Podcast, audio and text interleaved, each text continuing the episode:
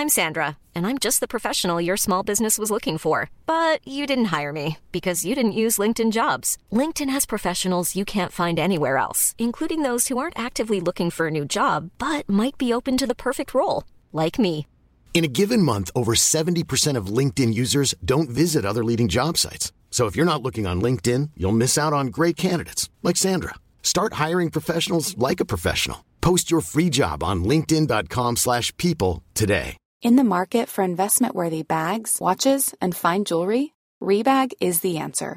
Rebag is a luxury resale platform where each piece is carefully inspected by experts to ensure quality and authenticity. Use Rebag to buy and sell finds from the world's top brands, including Louis Vuitton, Chanel, and Cartier. Head to Rebag.com and get up to 15% off your first purchase as a member with code REBAGNEW. Shop today at Rebag.com. That's R E B A G.com. And use promo code REBAGNEW for up to 15% off your first purchase as a member.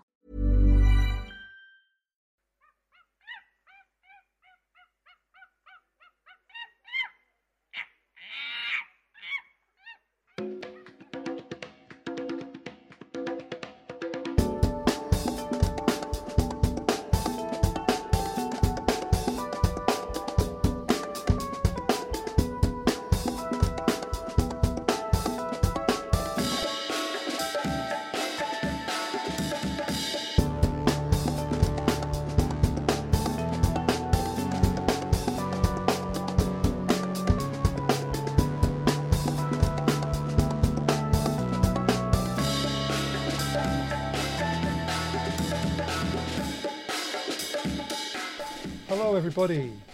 I hope you enjoyed our new jungle themed podcast uh, opening theme that I spent, oh, about five minutes on. So the production value is really high on that one. I hope you enjoyed it.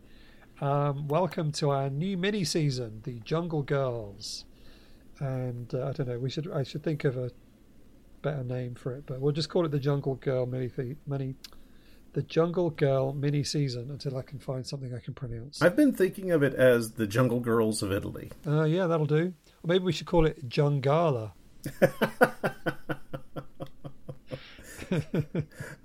Uh, uh, well, I have to admit that uh, it took me uh, it took me uh, forcing my eyes to stare at the screen repeatedly to make myself spell Gungala correctly because I kept wanting to switch the the G with a D. And- and- it- uh, in the English dub, I swear sometimes it sounds like that. Yeah, so in the English dub, they spell it all kinds of ways. But hey, we're getting ahead of ourselves. Oh. I'd like to first of all introduce. My name is Adrian, of course. I'd like to introduce my co-host, the ever reliable podcaster extraordinaire, Rod Barnett. Uh, th- hello, I'm glad to be here. Now, Rod, this was all your fault. Yes, I, I will take the blame for this the same way in which you must take the blame for Italian comedies that we cover. So uh, happy to happy to take that one. So do you want to just give us a bit of background on why? Why? Well, first, well, I guess just why. That's it. Question mark. it's a it's a fine it's a fine and good question. Um, I have been fascinated with Jungle Girl films and uh, comic books and oh man, Pulp Fiction for a very long period of time, and I guess it all dates back to my original reading of uh, the first several Tarzan novels when I was a kid. But I think that uh, you know that was all pre-puberty, and I think that puberty explains my my adult fascination with the Jungle Girl subgenre. it's a, a, a very it's a very strange kind of of story. I'm not going to pretend that there's not something adolescent and bizarre about having a fascination with Jungle Girl stories, but at the same time, they have been going on for a very long period of time. I mean, the the earliest example would probably be from about 1904. Uh, there was this uh, novel called Green Green Mansions that uh, kind of introduced, for better or worse, the the concept of the the forest dwelling, you know, what uh, you know, non non African native girl who's uh, who's uh, you know at one with her uh, at one with her surroundings and and friendly with the animals and kind of accepted as either some kind of uh, strange pale goddess or something along these lines. And uh, since then, of course, Green Mansions was adapted into a, a film in the in the fifties. Uh, do you know who played the Jungle Girl in the adaptation of Green Mansions in the Oh. fifties? Not a clue. Audrey Hepburn. Oh, okay. Yeah. That wasn't what I was expecting.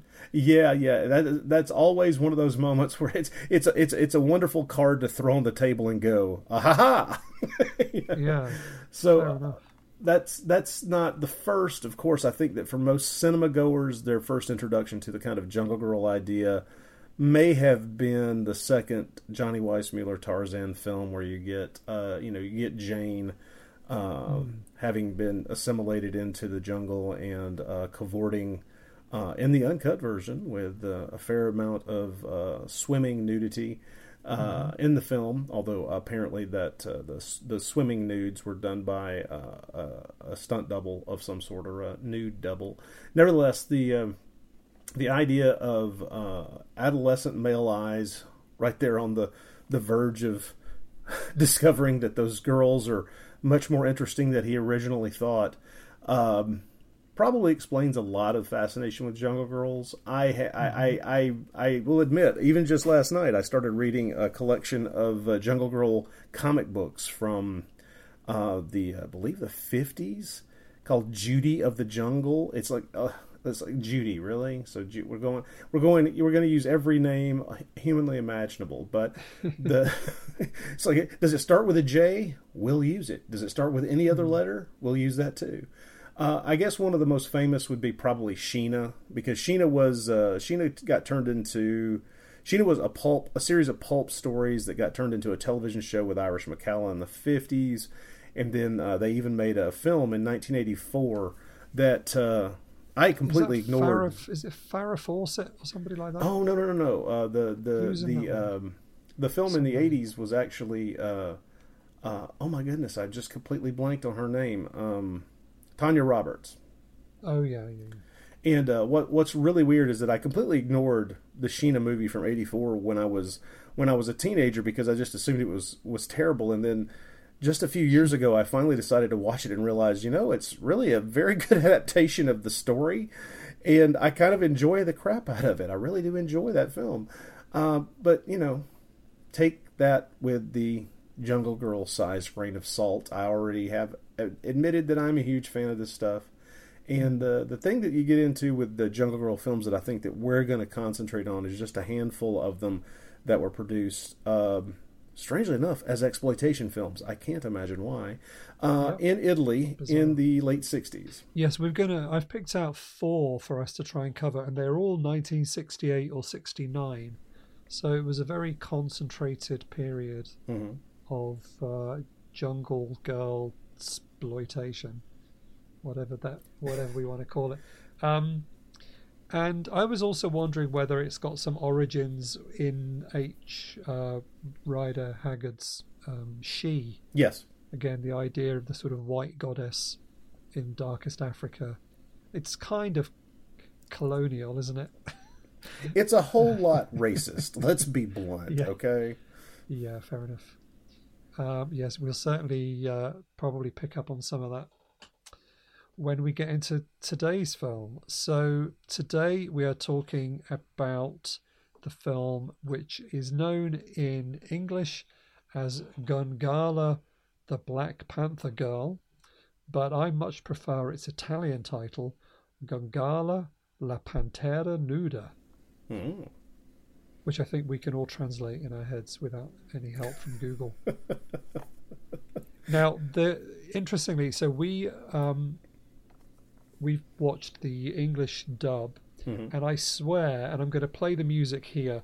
I swear, there's a song, the theme song, and this singer is screaming this girl's name over and over in the song. Yes. But she's saying Gangala, which I mean, gangula. That sounds medical. That sounds like a bit of your body, the gangula. um, so, but anyway, so here's a clip from the theme for Gungala, aka Gangala.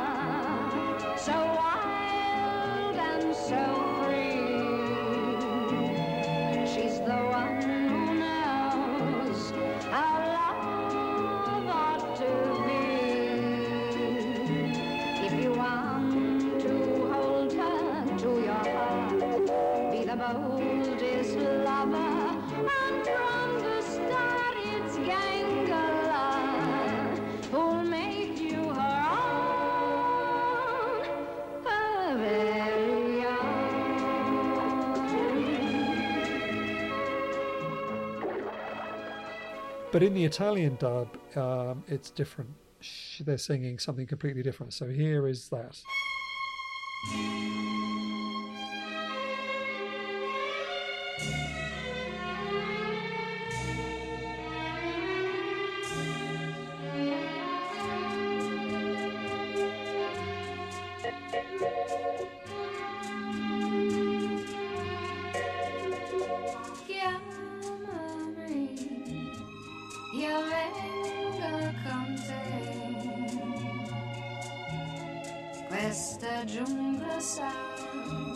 che non era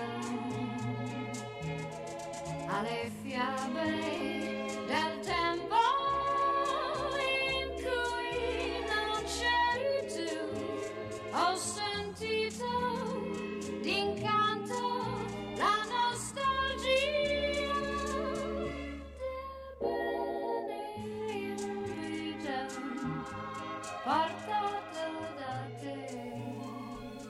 can make up your minds which version you prefer. But I, I so weird. Gangala. What? It can be. I hate to say it is a bit of an earworm. I was rewatching the beginning of the film earlier this morning and realizing, man, that is going to be in my head all all again Yeah. today, isn't it? Yeah. it reminded me. I haven't done enough research to see who was singing that, but it reminded me of the theme for. Um, I think it's the Big Gun Down, that has a similar level of sort of screamy woman singing the uh, singing the song. Uh, anyway, yeah. So there you go. So Gangala, La Pantera Nuda from 1968, directed by our old friend Roger Rockefeller. okay, yes. Here's the thing: when you pick this to be our first of the, out of the gate, uh, I did not pay attention until after I'd watched it to who directed it. started started poking around, doing a little research, and then went, "Well, of course this this is exactly why you're such a you're such a fan of this Rockefeller guy." I know, I'm so predictable. Now, what's interesting, so obviously, for those of you who are unaware, Roger Rockefeller was the bizarre and quite hilarious uh, anglicized name chosen by one of my favorite guys, Ruggero Deodato. Uh, now, given that 10 or so, you know, 10 years later, a little bit longer than 10 years later, he would be very famous or infamous for films that he made in the jungle. I thought this film would there would be more interest around this film because this is his first jungle film. Mm-hmm. But even today on the IMDb there are only two reviews I know. and on Letterboxd there are only 6. so it's like barely anybody is interested in this film has gone back to like it would be really interesting somebody could write a paper tracing Deodato's jungle movies, you know, through this one and then through into the 70s and obviously up to Cannibal Holocaust and then beyond, obviously, because he, he still kept going back to the jungle in the 80s. Mm-hmm. Cut, Um, with cut and run and a few, yeah, several yeah. others. Yeah. But this is his first go, and it's really interesting to, to sort of watch this film thinking this guy was going to make Cannibal Holocaust 12 years later. and But, change uh, and change and thereby change the world. Exactly. But, um, and of course, I should mention here if anyone wants to hear what Rod and I have to say about Cannibal Holocaust, we did record a podcast on that about six years ago, probably. Yes. So do dig back through the Bloody Pit archives. I'll tweet it out at some point uh, as well. But yeah, so this is so Deodato. This was his first official film as director. Um, and again, um, we also covered this on your podcast. Again, maybe six years ago. The first film that he technically was the director of, although his name was not on the poster, was Hercules: Prisoner of Evil Yes. which officially was an Antonio Margheriti film, but he was too busy, and so he trusted his friend and assistant director Ruggero Deodato to just do it for him, basically. So he had got experience as a director, but this was his first where he was actually officially the one in charge. So I was reading what he had to say about making this movie in the book that I've referred to before on this podcast, Cannibal Holocaust, Cannibal Holocaust and the Savage Cinema of Ruggero Deodato, which is by Fab Press, an excellent book. Um, my copy is actually signed by him, which is pretty cool. Anyway, so he says here, my first film was Gangala, La Pantera Nuda, the sequel to another film, which of course we haven't mentioned yet. But yes, this is indeed a sequel to Gangala, La Vergine della Giungla, aka Gangala, the Virgin of the Jungle. Yes, of course, and it being a sequel and not, not having seen the original, the, the the film, the the first film, it explains why I was lost the entire time. Yeah, exactly. so orig- the first film was directed by Romano Ferrara, who who co-wrote the script for that one as well. And my from what I've read of that one, I've read some reviews and descriptions, and Gungala basically spends most of the time just in the trees, watching what everybody does, and then doesn't really do much until the end. And that's almost entirely what happens here. But she is, does she gets more to do in this film. Yeah, Um, so Romano Ferrara was also a co-writer on this one, but uh, I don't think they liked what he was doing, so they brought Deodato in. He says, "We filmed it in Kenya, and part of it in Italy uh, at De Paolis Studios. After having looked, so they shot it in Italy first. He says, after having looked at the scene shot in Italy, we decided to go to Kenya for three weeks to finish the film. I thought that was interesting that they shot all the studio stuff first, and this is a film that is clearly shot in a studio for the most part. yeah, big ch- big chunks of it are just obviously Some stage bound. Yeah. fakest looking jungle you've ever seen. How about how about that weird little little bitty set with the little blue water pool and flamingo birds what, Mm-hmm. that that Gungala is is prancing about in all on her lonesome there for the longest Mm-hmm. time. Just like this, just screams TV budget set. Yeah. And she's built herself a little uh, Swiss Family Robinson style home, Hmm. which I, I wasn't sure. Well, we'll get into the plot in a minute, but how old was she when her parents crashed in the jungle? I'm okay. Like she was old. Was she old enough to rig up a house? Yeah, I, I, to know what a house looks like. I don't know. See, that's the thing. the the The age of the character, I kept wondering, right? Because clearly she is quote unquote of age, depending on what the age of consent in whatever country we're Yeah. going to pretend this is taking place in actually might be. But the strange thing is, without having seen the first film, which maybe have maybe would have given us a clue as to how old she was when you know her you know the plane crashed and her parents died. Yeah. Um, lots of planes crash in, in the African jungle with, with lots of family units. It's very strange. So that's how that's how so many jungle girls just scatter the scatter the countryside. Um, Yeah.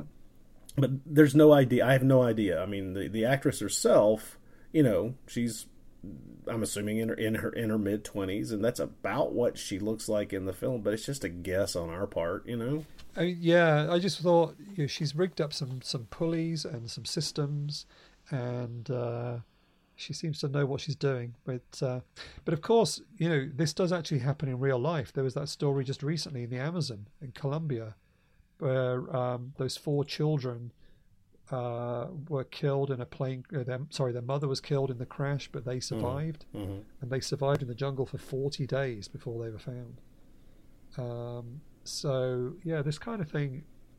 I mean, obviously, it's the, in terms of fiction, it's got its roots in the in the Tarzan story as well, who Yeah. is the ultimate uh, raised in the jungle by animals. And so, well, mind you, did Tarzan come before the Jungle Book or afterwards? Uh, no, the the Kipling stuff. sure. I think it's the uh, that the late eighteen hundreds. the first Tarzan story was uh, nineteen oh Oh So- man, I'd so have to check. I might- can't remember. It might all go back to Mowgli anyway, in some way, I suppose. Yeah, It's a very, it's a very well trodden path. Either way, um, much like the paths that they go through in the sets, they are very well trodden. So, um, I mean, we'll get to the Italy stuff. Uh, sorry, we'll get to the Africa stuff. We'll talk a bit more about that when we get into talking about the plot. But of course, we need to talk about the star of the film, and also the star of the uh, first film. Oh, the reason I didn't pick the first one, by the way, is just because I wanted to talk about Ruggero Deodato again. I am That's- not that's my- surprised.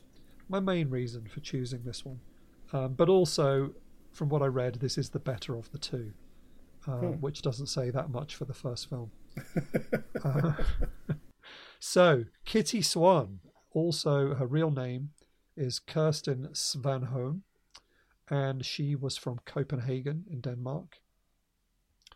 Um, big European star in the 60s. And yeah, I thought we should spend some time talking about her because she's actually, she wasn't somebody I was particularly aware of before, though I realize now I have seen her in other movies. Um, but she has a really fascinating story. And also, by coincidence, I was just about six weeks ago in Copenhagen, uh, which is a my one of the most uh, one of my most favorite places I've ever been to. Hmm. Absolutely loved Copenhagen. I highly recommend it to anybody who's listening. It's such a great place.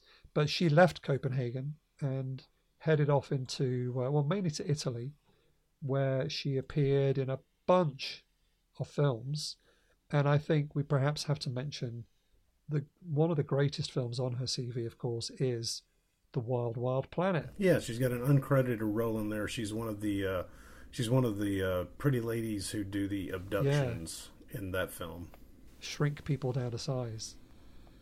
Uh, yeah, which is great. She's in a, she's in some other classic Italian films from that period, like OK Connery and um, Deadlier than the male. Yeah. Deadlier Than the Male, which is a really fun film, British sort of spy comedy type thing. And yeah, she's in a few other Euro spy films, um, lots of stuff. But mainly, like if you read her credits, I guess it's sort of typical of the period. But she's things like prostitute, girl in shower, girl in bed with Tony. That one's in No Tears for a Killer, where she's in bed with Franco Nero. Um, she's yeah. What else is she? Dancer. Water ski girl. Yeah, girl in a harem. Uh, girl on beach. So yeah, that's just typical of the '60s. She's even in Barbarella, actually. Yeah, another Um, another girl, you know, girl in uncredited something girl. uncredited. Yeah, yeah. And I believe she was modelling at the same time as well. So it's not like she was stuck for work. But um, What what I think is interesting is that you could see very clearly that there came a point uh, in about '67 where suddenly she's in four different jungle epics, these Yeah. two Gungala films and two Tarzan films, and it's just like, oh, okay, so they apparently think they found her niche at that point, right? Yeah. Yeah, so she was cast as in the, the lead role, which must have been pretty exciting for somebody who's spent most of their career uncredited uh, in the first Gangala film. And then that led to almost immediately to a sequel.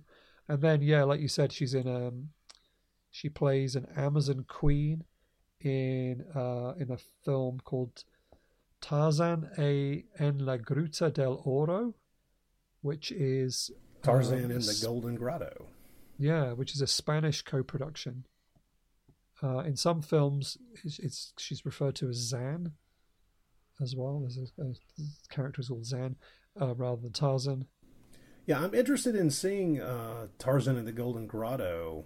Um, just, I mean, just because I'm curious about Tarzan films altogether, but uh, also because one of the listed, well, two, I, I have a I have a, a- real interest in two of the listed screenwriters on that. Uh, Umberto Lenzi and uh, Joaquin Luis Romero as well, who is uh, well, well, it, it, actually Joaquin Luis Romero Marchent, who's uh, a name that if you're familiar with uh, Spanish uh, genre films, uh, should uh, should perk up your interest because he uh, he was the writer of uh, Cutthroats Nine and uh, a number of other films from that period. Uh, so I, I have a, a curiosity about Tarzan and the Golden Grotto that uh, is going to make me seek that one out. I should say. Yeah. And then there was a sequel to that one, which was a Spanish, Italian, and Filipino co production um, called Gangala and the Treasure of Emerald Cave. And that one was made in the early 70s. And so that one, of, of course, if anyone knows the story of Kitty Swan, is where there was a terrible uh, accident on set. Um, now I'm a bit confused because I've, I've read about this, and a co- apparently, so it's a Spanish, Italian, Filipino co-production, but they were shooting a scene in Florida, and that's where the accident actually happened, Yeah. um, which is just bizarre in itself. So I've got the details here. So it says, um, yeah, while filming in Rainbow Springs, Florida, in 1970 some unskilled pyrotechnicians, which sounds to me like they just hired some cheap local people, caused a terrible fire during the shooting of a scene where Kitty and her co star, Steve Hawkes, who played Tarzan, who incidentally, Steve Hawkes, that's not his real name. Yeah, he was Eastern European. That's Yeah, I'm not sure. I've always just called him Steve Hawkes. I, I've, I've never seen it. Well, Yeah, also his son is Stepan Stepan Sipek. That was his real name from Zagreb and uh, Zagreb. And he had been abandoned by his parents and raised on his own, uh, very poor. But he became a really good swimmer, and that was how he ended up. Um, he won a swimming marathon across Lake Ontario, which kind of got him some fame, and that's how he ended up as the new Tarzan. Which isn't that similar to Johnny Weissmuller? Wasn't he a swimmer yeah, originally? uh, Johnny Weissmuller was a, an Olympic uh, gold medal winning uh, swimmer, and that's how he ended up playing Tarzan. Yeah. I think sw- swimmers have uh, the good, the right shaped bodies to be Tarzans. They have the correct yeah. lean physique. Yeah. Yes. quite triangular. Anyway, so yeah, so there's this terrible fire. Uh, there's a scene where, and this scene is in the movie up until the bit where obviously it went wrong, but they've basically been tied onto these stakes, and there's also a lion there as well. And in the scene, the lion was supposed to leap free and save them from the fire, um, but it went wrong. I think there was petrol involved, and the whole thing went up. The flames got out of control, and the crew couldn't put it out quick enough and the lion did manage to get free and saved Steve Hawkes, like it had been trained to do, and uh, that um, so he was less badly injured than than she was, and actually he was so kind of his life was changed so much by that that he started a charity, to uh, like a foundation to look after. Um, big cats because his life had been saved by this one making the film. But unfortunately, she was very badly burned. Yeah. Um, she, like, she could barely walk. She had all these scars. She couldn't move her hands or arms, and that was it. That was the end of her career. Really quite awful. It's a very, it's very, sad, it's a very sad story, and it is incredibly unfortunate. It is one of the one of the horror stories of that period of uh, of European exploitation filmmaking. It's just incompetent people. I mean, almost killing people and disfiguring them for life. It's awful. Yeah, and it just sounds like safety was uh, not on everyone's minds, rather than just doing it as cheaply as possible. Yeah, yeah, And uh, yeah, but what's interesting, there's a sort of interesting postscript to this story, and it's a bit of a miracle, really. So this was in the you got it was in the papers that um, experts had told her that there wasn't much they could do for her burns, and she'd have to have plastic surgery.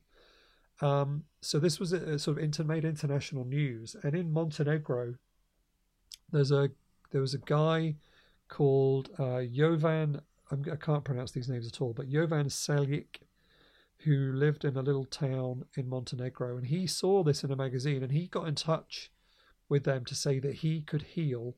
I think he wrote a letter actually to the, first of all to the magazine, and then it eventually got passed all the way along. He was a herbalist, and he claimed to have secret herbal remedies that could cure burns.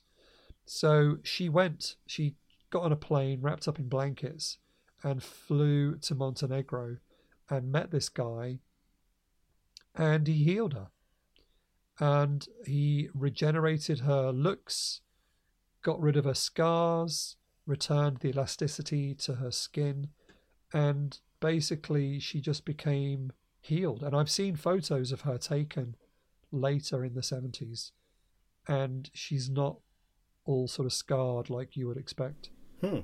So it's really quite amazing. Um, and so Does anyone have any idea of what was actually done? Well, it's secret apparently, but it's just he has the. Uh, Was it was the secret plastic surgery? I'm just curious. well, apparently not.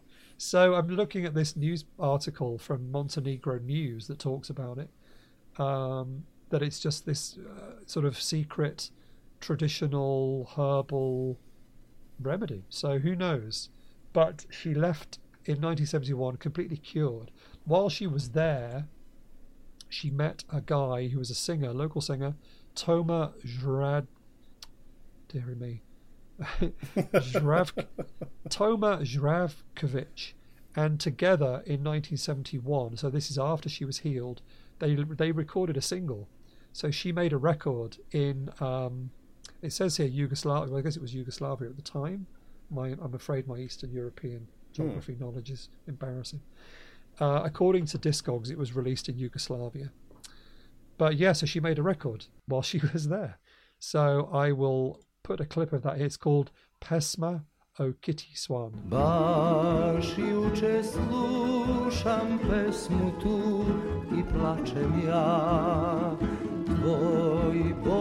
velik, svom Za mene si ti divan cvet u srcu mom Za mene si tužna pesma, kiti svom za mene si ti divan cvet u srcu mom. Za mene si tužna pesma kiti svoj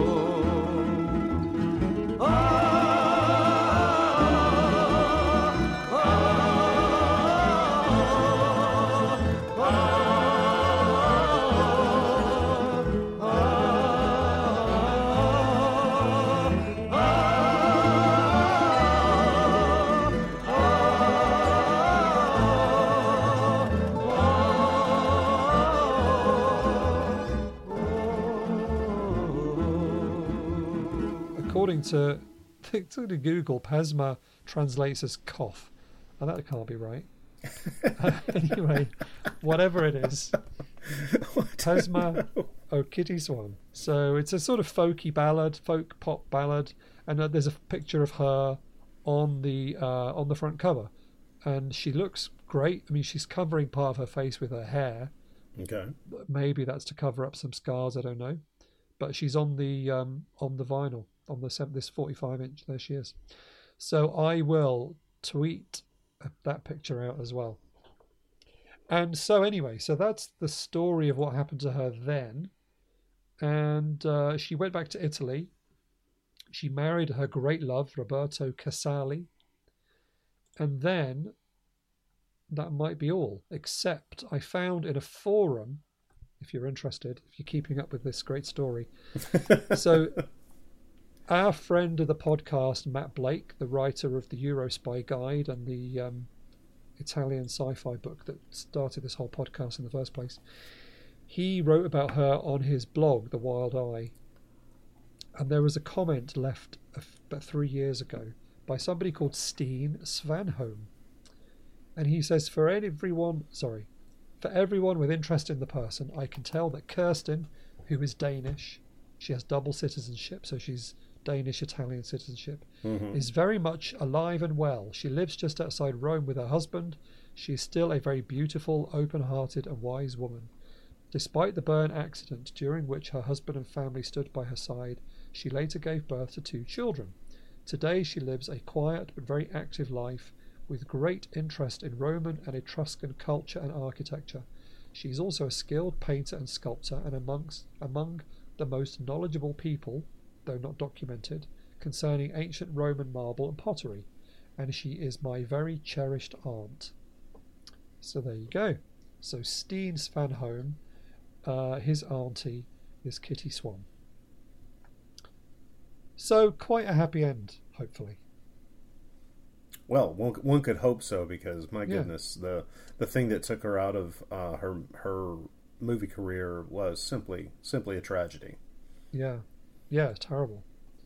So it looks like things worked out okay, and she, so that was written, so that's four years ago, and she's only, I just looked it up, she would be seventy if she's still alive, which I'm assuming she, she's seventy.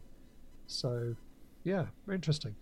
Um, I mean, I don't know if I've done all the talking there as I've gone through her life, or is there anything you want to add about your experience of watching Kitty Swan films or knowledge of Kitty Swan? Well, that's the thing like is uh, her her career. I mean, it was just I hate to I hate to say it this way, but it really was just kind of flowering. Who knew? Who knows what uh, what doors would have opened for her after you know w- once we get into the 1970s. There are there's no telling whatsoever. She certainly was very obviously game for for whatever the exploitation world was offering her. And uh, one can only assume that there would have probably been a few more Jungle Girl movies in her future, but probably also other things as well. Who knows how long her career might have been, and it is and it is a real shame. I'm just glad that she was able to eventually find uh, happiness outside the movie industry. Uh, I enjoy her performance in this. I've enjoyed uh, I've enjoyed her when I've spotted her in uh, her smaller roles and other things as well.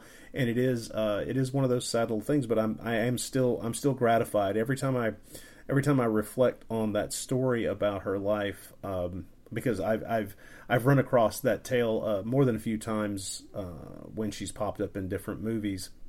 I just uh, I'm I'm uh, I, I I'm appalled because the, you you simply think of you, you, you simply think about how far out of the way so so many productions will go to save a buck and Yeah.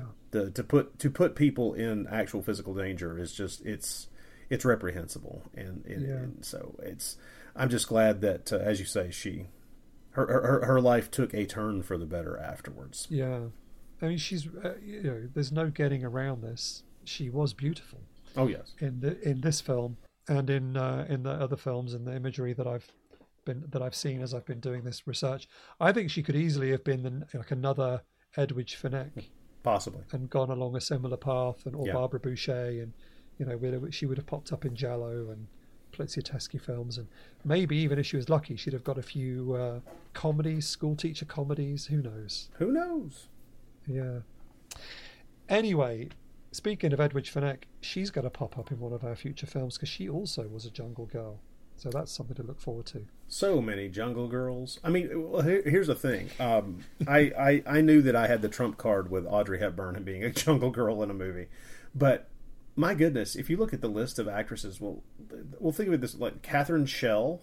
She played Lana, Queen of the Amazons, in a in a German film in 1964. Um, would would you join me in thinking that maybe um, the classic Doctor Who character of Leela, the companion of Tom Baker's Doctor Who, would kind of be in the category of Jungle Girl. I mean, she's Oh, kind yeah. of that savage thing. You know, that seems very much in that you know in that in that vein. Um, Yeah, she's either a jungle girl or a kind of one million years BC girl. Yeah, yeah, something along those lines. Uh, you know, the the the Sheena things. There are all these kinds of Italian uh, Italian you know takeoffs on Tarzan, including something we will touch on later on in this short series, Tarzana, which of course you know you Yeah. just add a you add a vowel to the end of it, and suddenly it's a That's woman. it. You only need to add an A to any name and it becomes a jungle girl name. But the, the, the, the there's a if one were to line up all the various even just cinema Jungle Girls, if you were to ignore the pulp stories and the comic book stories and just concentrate on the only the ones on screen, it's like you know who's your favorite? Was it the Panther Girl of the Congo? Was it Kilma, Queen of the Jungle? Was it Leda? Oh. who was played by uh, Valerie Leon in one of the Carry On films. I mean, it's like there's so many. It's ridiculous. Yeah, don't make me pick my favourite. That's too hard. Um, oh yeah, I mean, speaking of Valerie Leon, I've I've interviewed her years ago. She's lovely, and um, she was the queen of the jungle in the film Queen Kong. So that's very much a jungle girl film if we're going to sort of stretch it that far. Queen Kong is absolutely terrible and hilarious. It, it But, is yeah, both she- of those things. I agree with you Yeah, 100%. She plays the queen of the jungle. So let's get into some plots here, which won't take long. No, it will not. I mean, thankfully, we should say this film is not really very easily commercially available, and that's perhaps why there's a distinct lack of reviews and attention. It is on a French DVD. Artus put out a DVD about 10 years ago, but there's, it's not English friendly. It's not got English subtitles or the English track. There was a VHS, I think, in English. So, what I did for us to be able to watch it, there is a print on YouTube mm-hmm. which might be taken from the DVD that's in Italian. So I took that one and then I took the English language track from a very poor quality VHS copy on archive.org and I put the two together and they more or less sync up. There's a few scenes where it's a bit out of sync. Um, but for the most part it kind of works. But yeah, maybe that's why there's less attention. Um, but there, I think there's even even less attention with the other films. Um, so at least we have a, this. Is, this film does get a mention in a book, which is more than can probably be said for some of the other ones. So I've got a plot summary here from the Deodato book, and it starts with some footage that I assumed was just stock footage left over from one of Jacopetti's Mondo Cane type films. Yeah. Um, but according to what it said about what Deodato said in that interview, he went to Africa to shoot. So maybe that stuff was shot by Deodato as well, which I think makes it worse in some ways. Um, because it says here, it says here at the beginning, Gungala La Pantera Nuda begins with some documentary-style imagery, accompanied by a spoken commentary in the spirit of a Mondo movie. It is, isn't it? It's very much a Mondo film. The style. Oh this film. yeah, this this gibberish at the beginning. I mean, well, not gibberish, but it's just this. It's almost Yeah. like you're seeing the beginning of some kind of documentary. Africa is vibrant, modern, Yeah. and alive. But just pop down the road and it's just full of topless uh, girls dancing around. Did did you notice how much the camera just kept zooming in on boobs? Uh, yes, yes. I love the fact that we we we slam cut from the the voiceover and footage showing us the the modern cities in Africa. You know, indicating as the voiceover does, hey, you know, really. Africa in it, in it, in its cityscapes and in, in, in its modern urban areas is just very much like you know every place you grew up, and they they name you know multiple cities in Europe, Yeah. and then slam cut straight into oh, and by the way, topless native women. And oh, it's yeah, which is it's not great, especially if it was Deodato actually directing that stuff. Um, and I'm, I mean, I don't know. It's it's tricky. To, I don't want to. Tricky as to how much I want to talk about that.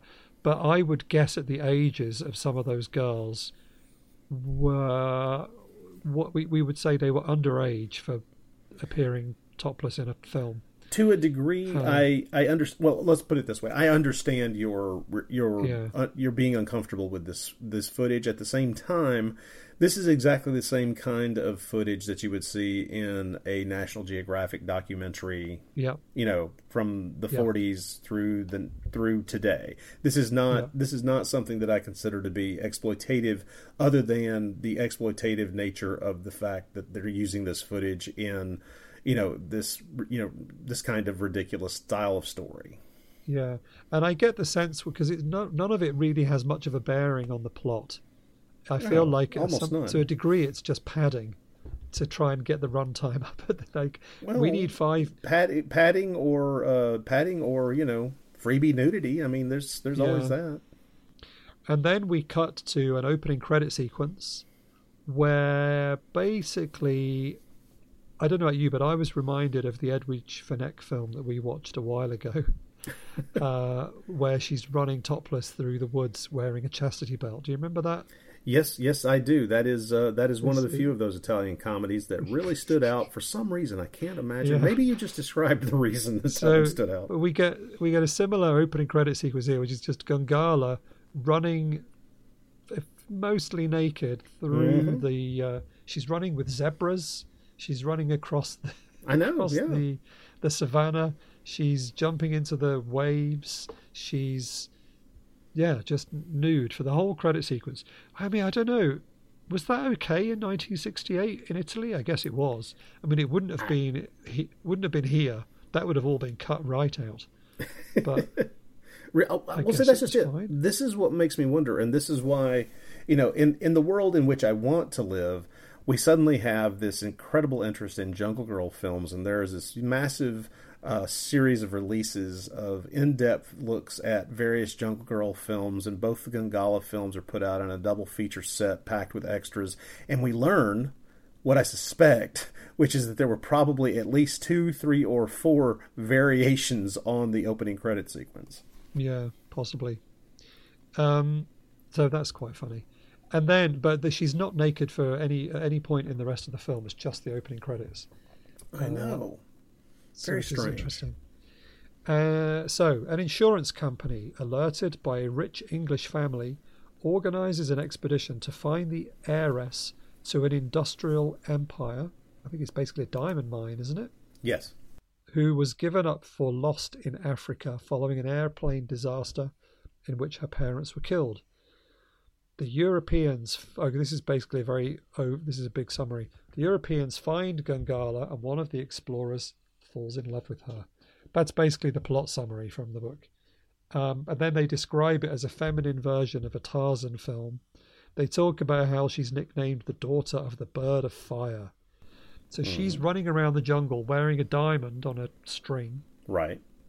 which is somehow connected with uh, a statue in the jungle that's Right. From what I kind of a understand, that statue some kind of, already. has some kind of religious significance, and that yeah, diamond tribe. was one of the one of the eyes of this statue that got. And I'm assuming this all took place in the first film because Yeah, they keep describing it as having happened re- in the past. So because she's just wearing it round her neck, and they treat her like she's a god or something. Hmm I get. I found the although the plot is so basic, I also found it quite confusing because so you've got this group. They basically they get together this party to go into the jungle to find Gungala, and amongst the party is Julie, who is Gungala's cousin, I think yes, yes, who wants to be the heiress herself. But if they find Gungala, Gungala gets it all and not Julie. Or they split it 50 50, I think. Um, and they take a big party out into the jungle. And these are where we get some actual scenes in the jungle where they're crossing a river. Um, and they've got a lot of sort of local Africans helping them. Right. And then they, they all step off the boat. And immediately, every single one of their helpers is shot down by spears and arrows by the local tribe. I know. It's, it, that was the moment at which I thought, ah ha ha. So this film is gonna have some violence and action. Alrighty then. But what I want to know is what did they do with the bodies? Oh, we, we leave them the- laying there, and much like a video, and much like a video game, we ignore them and they go away. Yeah, because in the next scene, they've just set up camp in the clearing. Mhm. And I'm like, what did you just do with all those dead people? Well, we're left to surmise that they must have just rolled them off into the into the river. Yeah. And they didn't seem the slightest bit bothered. One of the guys was still alive, and he's like reaching out to them, and they're just completely ignoring him. well, no, I mean, they, Ah. one, of them is about to shoot this one to shoot this guy, and and uh, our our supposed hero, the the blonde fellow. Uh, Says, "Oh well, that, he's don't don't shoot him. He's one of ours." And then they just stand there and and resume their conversation. They don't go over to him. They don't offer him any first aid. It's No, just leave him completely. Oh yeah, so we've got two guys. One, I'm a bit confused about who they were. One is a jungle expert. I think that's Chandler. No, no, no. Morton Or is that Morton? the jungle expert. That's Okay. uh, Angelo in, uh, Inf- Infanti. He's the So uh, Chandler is the blonde guy Right. with the worst moustache I think I've ever seen in a film. It, it's like it still hasn't grown all the way in, like he's a teenager. Yeah. Yes. Oh, it's terrible. It's such a it's a mistake. Somebody should have told him it was a mistake. Somebody needs to speak to him about his facial yeah. hair. Just take it to one side and say, "Dude, Please. it's not working." It's not. Do- It's not happening. Well, somebody Um, probably had a conversation with him because I think this is the only movie that particular actor, uh, Jeff Tangen, or yeah, this is it. This is the only movie he made. Right. So yeah. maybe people laughed at his facial hair, and he left. He left Yeah. cinema. I mean, he's pretty wooden. Let's be fair. The, And the he dubbing on him isn't too bad. I, I'll give him No. that. The dubbing adds something to it, but So there's some sort of a relationship going on between him and Julie, I think, but it's not very clear because he is also he's like he's come along for the ride because he knows where Gungala is. He's met her before. Apparently in the previous movie, but there's no indication that he was in that No. movie. So yeah. But then at one point, Morton bumps into Gungala and he sort of falls in love with her a bit, I think. And she's just hovering around. She's on the periphery of their camp and just watching what's going on.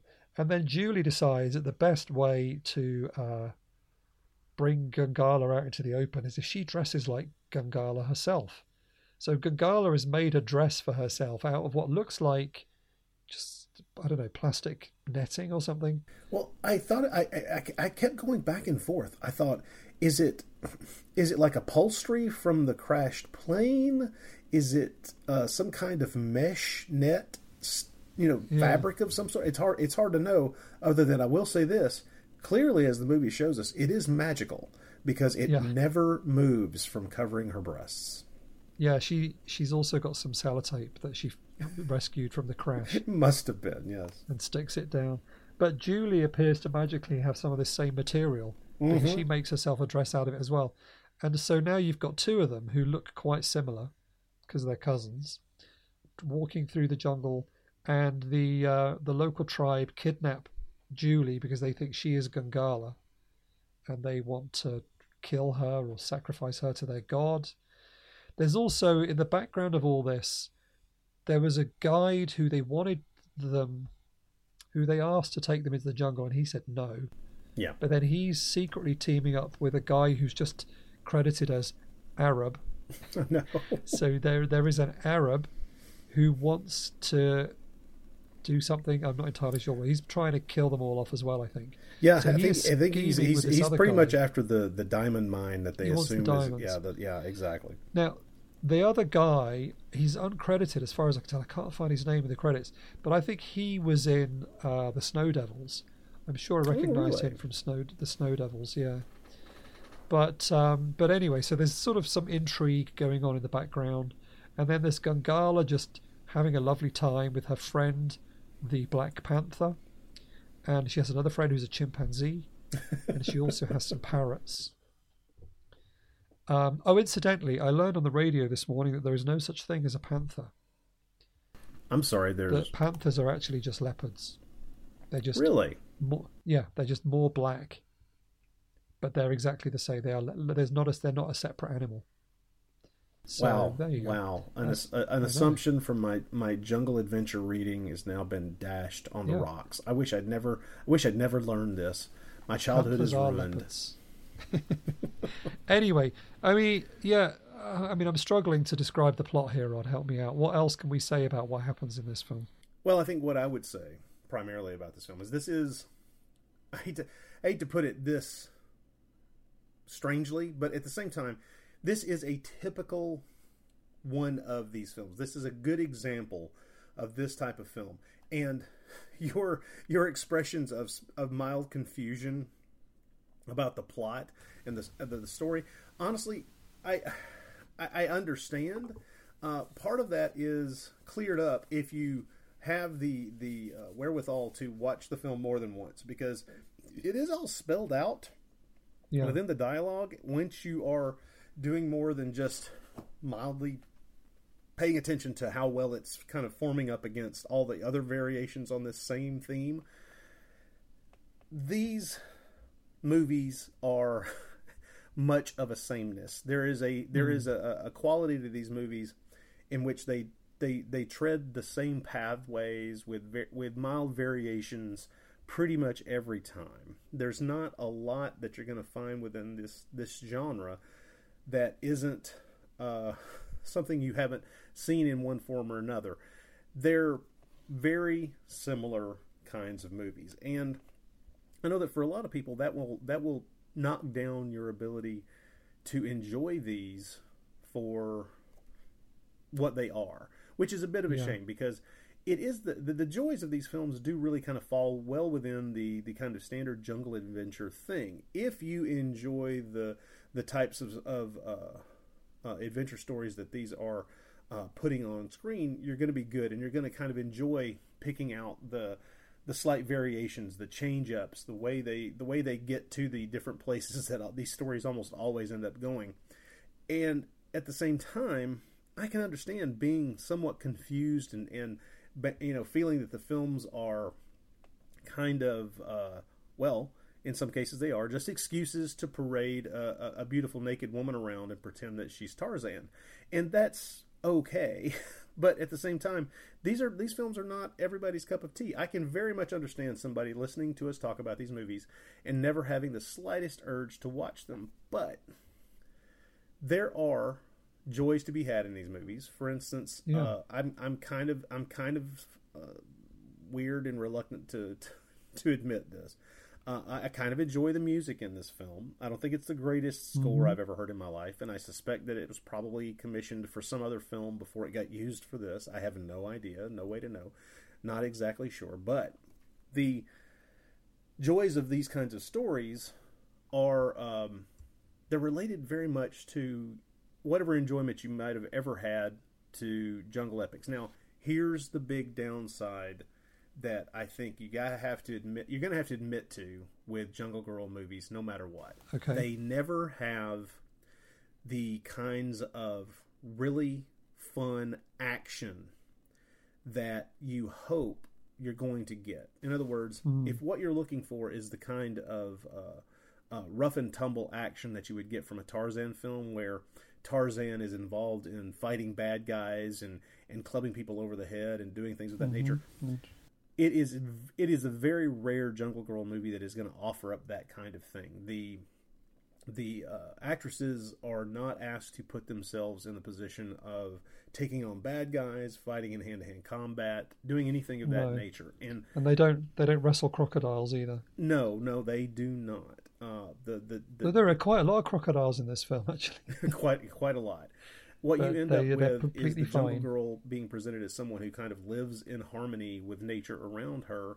And Mm-hmm. I don't know if that is a choice made to differentiate the Jungle Girls from, say, the Tarzan kind of, you know, white savage in the jungle, or if it is uh, something that is done because, hey, we're hiring a model. We don't want to shove her in front of a lion.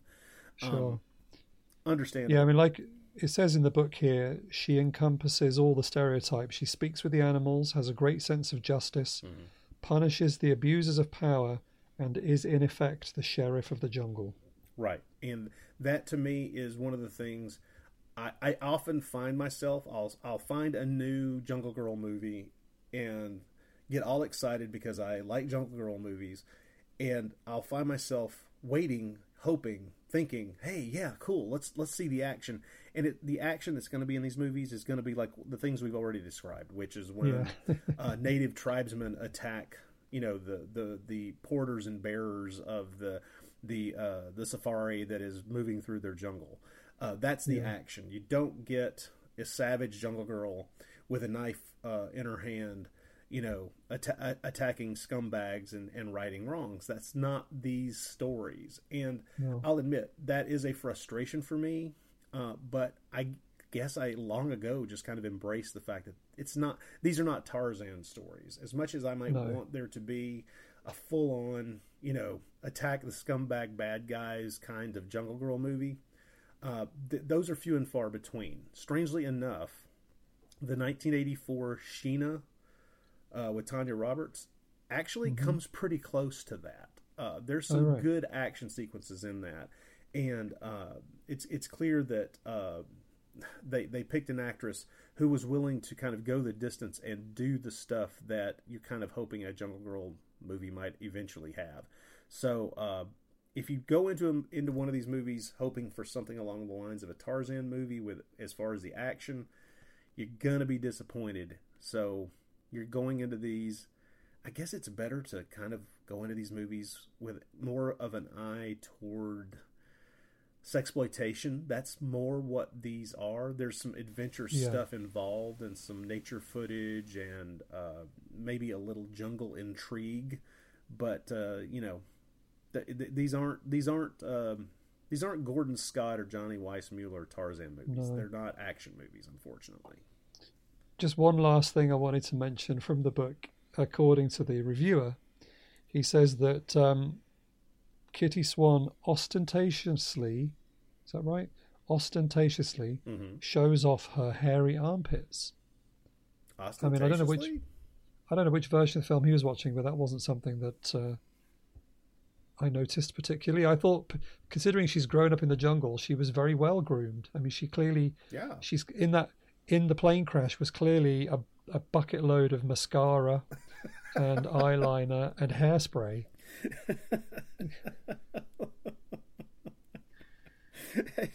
yes, and, and and clearly, you know, nail and hair care products of some sort. Yeah, yeah. Or maybe it's just I don't know. She washes her hair with banana or something, but she she looks she looks uh, like she just stepped out of the salon. Yeah, like she just visited a day spa and is looking Yeah. forward to the afternoon. Yeah. But there you go. So that is Gungala La Pantera Nuda. Um, I also forgot to mention, Rod, and I feel almost now like I have to do this in every episode, is that Kitty Swan's uh, first film was I Due Pericoli Pubblici, which translates as The Two Public Dangers. Now, can you guess what kind of film that might be? Just based on the title. The I'm- Two Public Dangers. Two public dangers. It's a I'm going comedy. To assume it was a comedy, but yeah. Uh-huh. Who might the two public dangers be? Uh, oh no, it's not that comedy duo, is it? Oh yeah. Oh my goodness. So she she was in a Franco and Ciccio film in 1964, playing an English tourist in a museum, and they're like a and rotting, then- they're like a rotting thread of Italian cheese pushing its way through the, the Yeah. very fabric of cinema. It's it's frightening. it's like all roads lead back to Franco and Ciccio.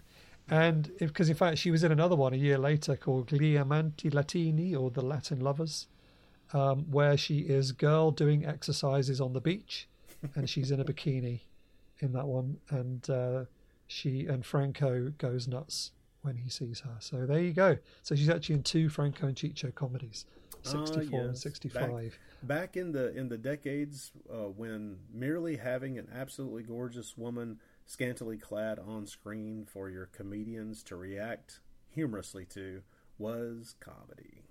Yep, there we are. So you know, I couldn't I couldn't let that go. Well, Adrian, I have a, I do have a question for you about about this film and kind of the, the genre overall. Uh-huh. How familiar are you with the Jungle Girl subgenre to begin with? Oh, uh, totally unfamiliar. Ah, good. Okay, so what did Yeah. you think of this example of? So apart from seeing pictures in some of the books, like um, obviously there are pictures of this one in the Deodato book, so that was when I was first aware. But I wasn't particularly aware that there was a whole subgenre and that there were a bunch of these films. So uh, yeah, I mean, I enjoyed it. It uh, it's entertaining for what it is. It wasn't going to win any awards, and obviously the main uh, the main reason that most people are going to come and watch this is because of Kitty Swan. It's certainly not for the brilliantly written dialogue um, or, or or thrilling plot twists, but um, but yeah, because obviously, yeah, we, as I mentioned, she she spends quite a lot of the film just watching, and then by the end of the movie, she jumps into action to save the uh, the white people from the, the the tribe, and she pull she uses her power over the animals. There's a bit where she rides a, an elephant. Know, they Yeah. overcome the evil Arab, which is just Yes. Oh yeah, who sinks in in quicksand. yeah, yeah. Well, see, that's Uh, just it. I didn't, I didn't want to necessarily bring this up because then my childhood terror returns. But this is a film that does Quicksand. emphasize the deadly nature of quicksand and how it can sneak right up Yeah. on you. When we were growing up, I, I honestly thought I was going to die in quicksand. Like it just seemed to be everywhere. Well, I did for a long time think that it might be a good idea to just carry around a length of rope just in case you needed it because of quicksand. Do you remember that that show Manimal in the eighties? Oh, oh, I, I did not see it when it was broadcast, but I do know what you're talking about. Yeah. Yes. I remember an episode of that where there's a guy sinking in quicksand, so Manimal turns himself into a snake. so he can be used like a rope to pull himself out. I, I'm sorry. I just I, I I was wanting to finish that sentence with Uh. so Manimal turns himself into a snake so that he can laugh at him. No, Yeah. Uh, that's my main memory of yeah. But everything seemed to be people sinking in quicksand all the time in the 80s Mhm. But obviously, you know, this is the '60s and it was still a thing. You don't see quicksand around so much these days, thankfully. yeah. It's it, they're almost as, as as invisible as uh, rotary dial phones. It's just they're not they don't exist anymore. Yeah, it's fine. Yeah, no, I enjoyed this one. I'm looking forward to the next one, which is going to be Luana the Jungle Girl. Oh, good. And if anybody wants to play along at home, that is on YouTube in a relatively okay, watchable. It's okay, uh, English language print. So yeah, so don't miss that one. Now, before we finish today, I realise we're running a bit long, but I wanted to mention we've had quite a lot of feedback that I wanted to share with you before we go. Please, good. So, uh, based on our last episode where we talked about Warriors of the Lost World, so um, Lee Perkins got in touch. Hi, Lee. Thanks for listening. He says, This is the only time in my life I will ever get to brag about this with anyone who even remotely cares. I have an autographed picture of Mega Weapon, um, which is the, the huge sort of armored truck from the film. The battle. He says on the on the Mystery Science disc, David Worth gave out his email address. yes, That's pretty funny. he did. He Uh, did. so I dropped him a line and became quite friendly. Really nice guy, very knowledgeable about film, especially cinematography. So he sent me a, the picture. I'm going to tweet it out of Robert Ginty and Mega Weapon. and it is signed by David Worth. So how about that? He also mentions that Tenebrae is a post-apocalyptic film in case we do a sequel series. So is it? I need to. Uh, I need to. I need to look into that one. Is it set in the future? I can't remember. I asked him if it was okay to share the picture, and he says, "Not sure about sharing the picture. It may devalue it. It's currently worth four pounds on eBay." Uh, uh, he also keeps accidentally calling it Mega Truck instead of Mega Weapon, which I think is probably easy, easy to do. He says um, that he has a YouTube channel called Psychotronic Films and Television. So he was collating anything on YouTube that's in Michael Weldon's book. Um, so do check him out, Psychotronic Films and Television. He uh, he collates stuff that's already there. So uh, he also looks for the films that are mentioned in podcasts. So he listens to Wild Wild Podcast. He listens to Bloody Pit, Naschy Cast, Monster Kid Radio, and he's got a Psychotronic Films playlist. So uh, he there is a one-stop shop of uh, podcasts that are connected to the films. So I mean that all sounds great, Lee. So thanks very much for including us there. Yes, very much. So I will put a link in the show notes to the YouTube channel, Psychotronic Films and Television. Um, so thank you, Lee. Also, just quick, uh, we've been getting some traction uh, on Twitter, partly because I po- I tweeted out the other day that we just hit 15,000 downloads. So thank you everybody for downloading. Uh, 15,000, that's pretty good going. I mean, well, you know, two years very small, very specific podcast. I'm quite pleased with that. Mhm. Pretty good going. Um, so people have been suggesting other things that we could do. Holger Hauser, uh, whose name I always pronounce wrong, sorry Holger, he suggested a series featuring Gloria Guida or Edwidge Fenech. Sure, that'd be good. I have no problem Um, yeah. with either of those. No, although the pictures that he's posted for those are both comedies. So the school school teacher ones or the ones where Edwidge Fenech plays a policewoman. Holger, I, I, I'm trying to avoid the Italian comedies, man. Uh, and someone else also suggested some Lino Banfi and has tweeted a photo from Il Commissario. Oh, sorry, the poster from Il Commissario Lo Gatto. Um, so that I, mean, I don't know what that film is, but the poster makes it look like a sort of James Bond style comedy. So maybe. Uh, so, but yeah, we'll keep all the suggestions coming in. We've also had some feedback on Instagram.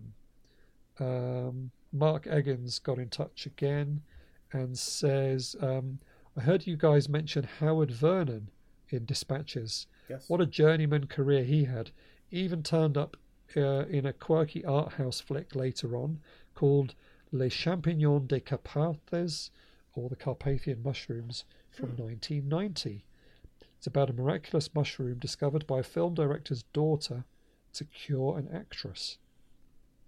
Never heard of that one, but there you go. Howard Vernon is in that too.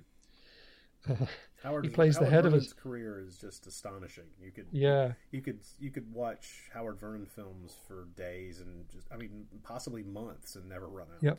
No, he apparently plays the head of a small Shakespearean theatre troupe, which sounds fun. Um, also, Eddie Crosby uh, got in touch and um, mentioned, I think we talked about the film Illustrious Corpses, and he said Franca, Francesco Rosi, the director, was known as Italy's social conscience, making absorbing political thrillers during the years of lead. He's barely talked about nowadays, but his films made the rounds of uh, repertory cinemas in the early 80s. Films like The Mattei Affair, which won the Palme d'Or. So they don't, he said, don't expect car chases and shootouts, but they're a good contrast to the poliziotteschi genre. So uh, yeah, a bit more sort of serious uh, messages. Now he actually sent us that one a while ago, but I only just saw it, so apologies for that. Yes. Oh, he accidentally said repository cinemas, which was quite funny. He did, of course, mean repertory cinemas, uh, which, as I said, is a very different kind of viewing experience if you go to a repository cinema. Yes. yes. Um, and then Forest Walking, who is our friend from Finland, I think, if I've got that right. Um, he got in touch just asking us where we could, where he could watch Gungala. So I did actually send him the link to the version of the film that I put together.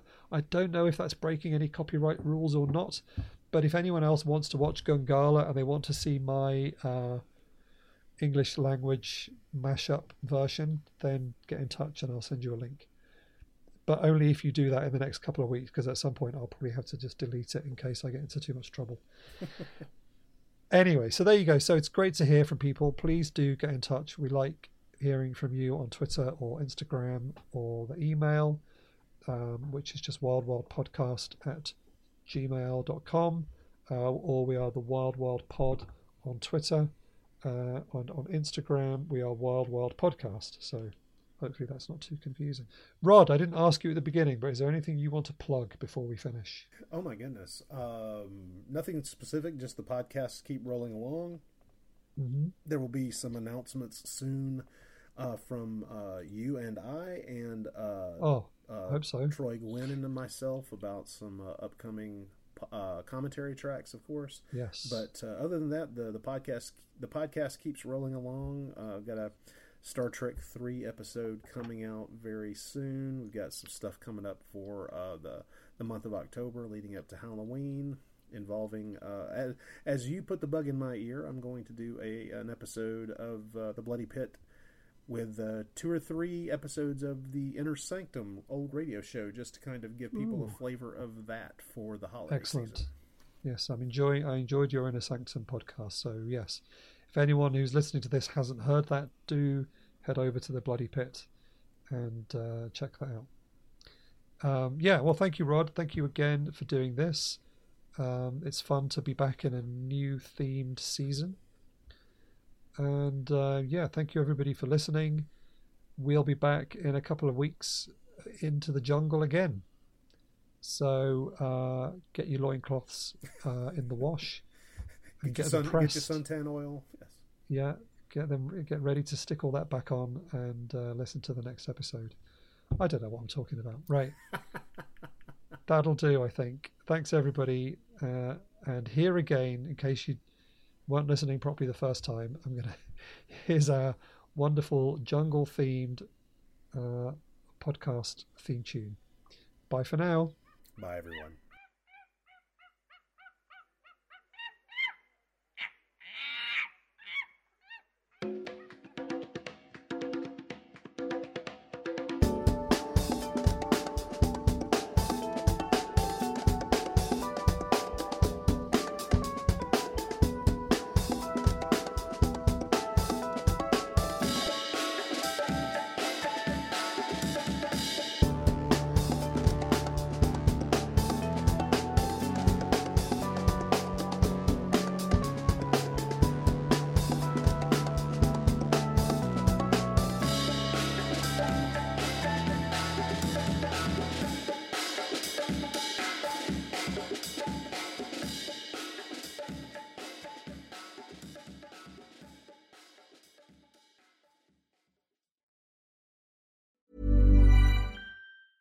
Planning for your next trip? Elevate your travel style with Quince. Quince has all the jet setting essentials you'll want for your next getaway, like European linen, premium luggage options, buttery soft Italian leather bags, and so much more. And is all priced at 50 to 80% less than similar brands. Plus, Quince only works with factories that use safe and ethical manufacturing practices. Pack your bags with high-quality essentials you'll be wearing for vacations to come with Quince. Go to quince.com slash pack for free shipping and 365-day returns.